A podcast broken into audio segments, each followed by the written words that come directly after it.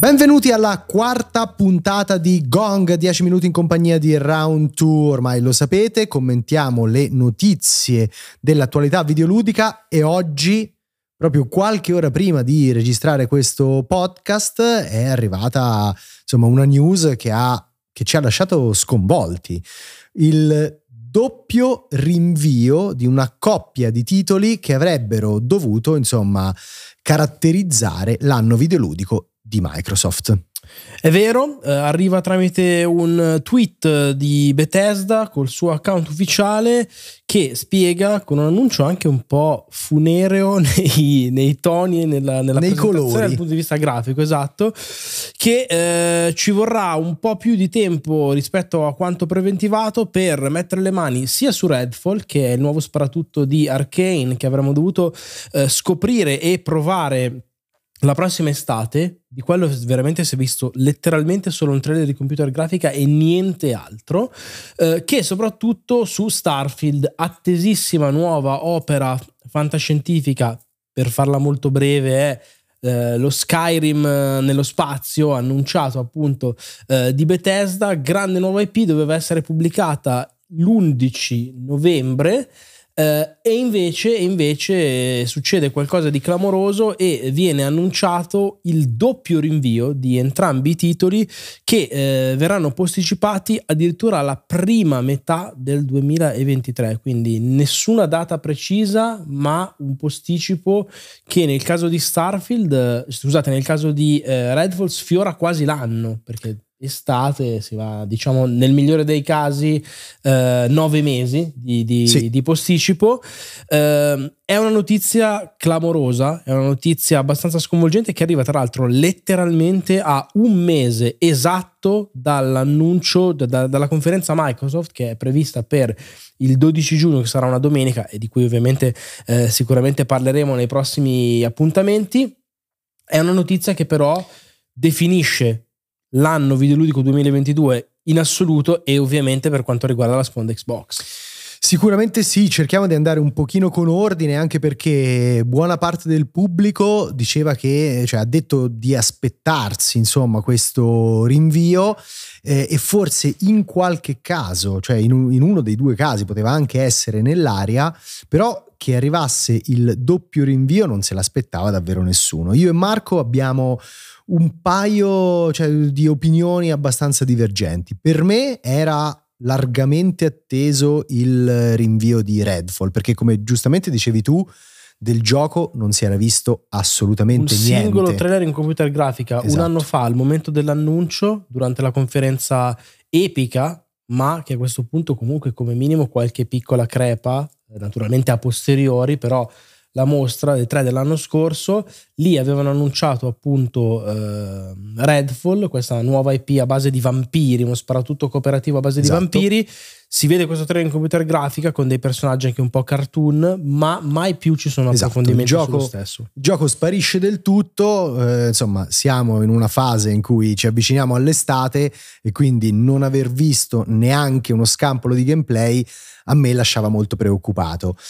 Eh, quindi di quello mi aspettavo un rinvio. Personalmente ero molto più fiducioso nella possibilità che invece Starfield venisse pubblicato l'11 di novembre, anche perché l'11 di novembre era, eh, cioè sarebbe stata una data importante, ovvero un anniversario eh, di 11 anni dopo la pubblicazione originale di Skyrim che insomma sappiamo tutti ha fatto la storia dei videogiochi. C'era qualcuno addirittura che diceva che Microsoft avesse già, eh, cioè fosse molto in avanti con lo sviluppo, cioè Microsoft, Bethesda, scusate, eh, Microsoft poi se l'è acquistata Bethesda, diceva che Bethesda fosse in avanti con lo sviluppo di eh, Starfield, ma che volesse addirittura aspettare qualche mese o qualche settimana proprio per celebrare con la pubblicazione l'11 novembre questo grande capolavoro appunto che risponde al nome di, di, Skyrim e forse mi ero lasciato un po' affascinare da questa prospettiva. È anche vero però che pure in quel caso non si era visto quasi niente, nel senso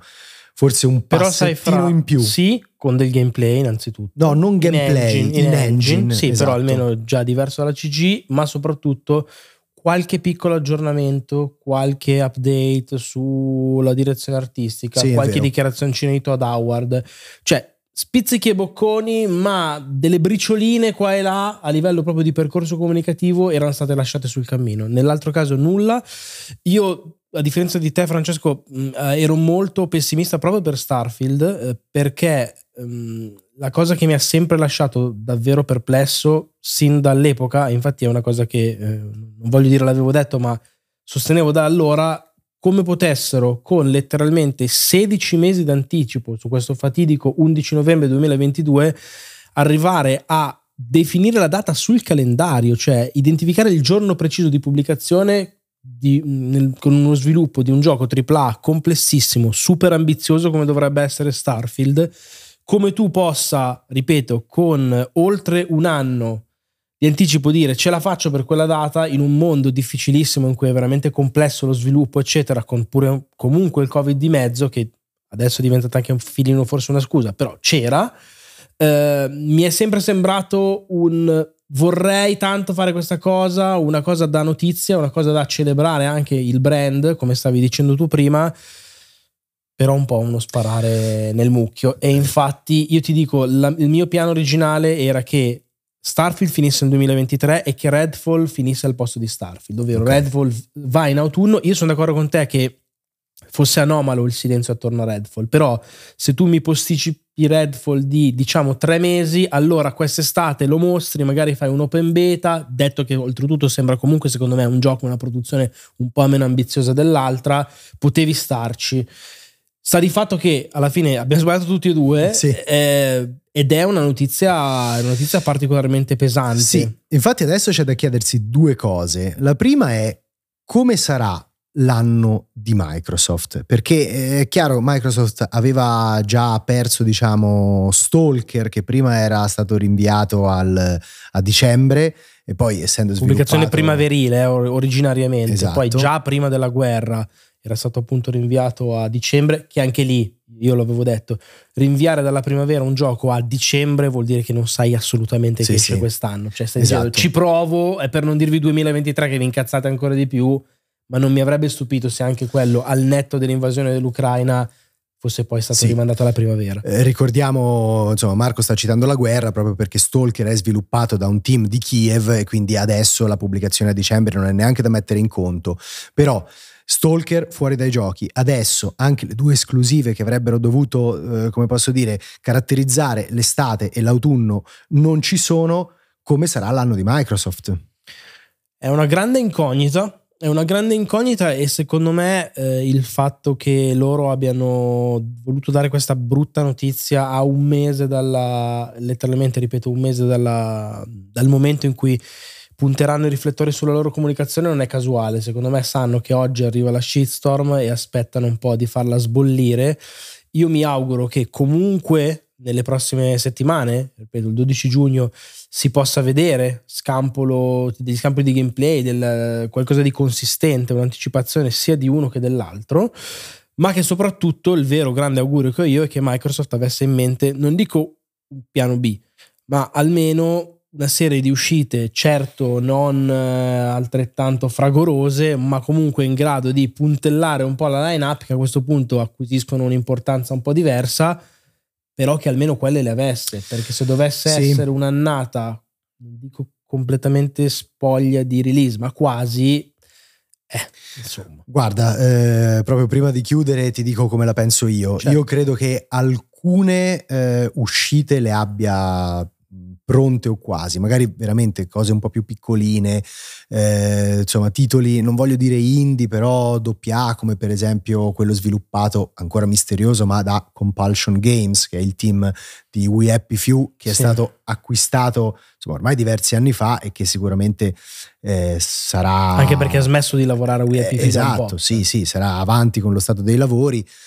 Speranze timide su State of Decay, eh, mm. che proprio di recente ha pubblicato una foto con, eh, per far vedere l'espansione incredibile del team, quindi magari potrebbero essere più avanti di quanto si pensa, ma io credo che per controbilanciare il fragore di questo doppio rinvio, Microsoft investirà tanto, ma veramente tanto, su qualche titolo third party molto forte, multipiattaforma, da portare però gratis su Game Pass, cioè gratis nel Game Pass eh, fin dal day one.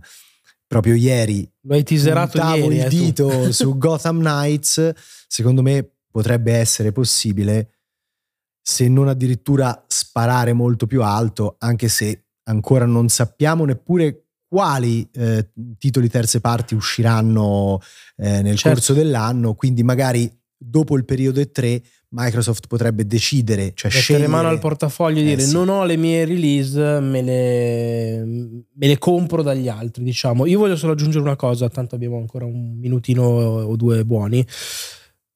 Secondo me questa notizia, che ovviamente come abbiamo detto definisce senza dubbio il 2022 di Xbox, diventa però da inquadrare anche un po' più in prospettiva, non solo del rinvio di due grandi giochi molto attesi, ma a questo punto ufficialmente secondo me getta una luce un po' diversa su tutto il, la comunicazione ma soprattutto il modus operandi di Xbox Game Studios nel senso che eh, a questo punto Halo che viene messo sul pack della console poi ritarda di un anno difficoltà produttive per Everwild, problemi con Perfect Dark, tanti giochi, Fable, Evaud, eccetera, annunciati sicuramente molto in anticipo, forse sì. nemmeno tutti i soldi del mondo, quasi, che sono a disposizione di Microsoft, possono, come dire, garantire eh, uno sviluppo, non dico semplice, ma nemmeno gestibile. Gestibile. Eh, sì, Microsoft, eh, chiaro, prima del, della stagione delle acquisizioni aveva già dimostrato un bel po' di difficoltà nel gestire i propri team, ricordiamo Fable Legends, no Legends, eh, sì, Fable sì, Legends, Legends, cancellato certo, proprio Legends. a un passo dalla release, insomma altri progetti un pochino complessi, una gestione di Rare prima di Sea of Thieves molto difficile, evidentemente dopo la stagione delle acquisizioni questi problemi ancora persistono, speriamo che eh, il buon Phil riesca un attimino a tirare le redini di tutta eh, la macchina produttiva e avere un controllo un po' maggiore nei prossimi anni. Diciamo che sviluppare un gioco è dannatamente complicato, sviluppare un blockbuster probabilmente lo è ancora di più e in bocca al lupo perché servirà anche perché come sempre poi quando succedono queste cose uno inizia a pensare male probabilmente la stagione dei rinvii non finisce qua ecco vediamo vediamo vediamo speriamo di no non gufare Avete ascoltato la quarta puntata di Gong, 10 minuti con Round 2. Vi ricordiamo come sempre che se volete seguirci anche in diretta ci trovate su Twitch tutti i giorni dalle 10 alle 12. A domani!